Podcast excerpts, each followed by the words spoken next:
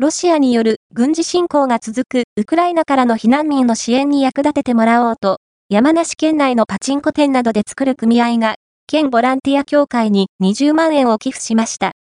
寄付をしたのは県遊戯業協同組合で、14日には、星野県理事長が組合員から募った錠剤20万円を、県ボランティア協会の土屋茂副会長に手渡しました。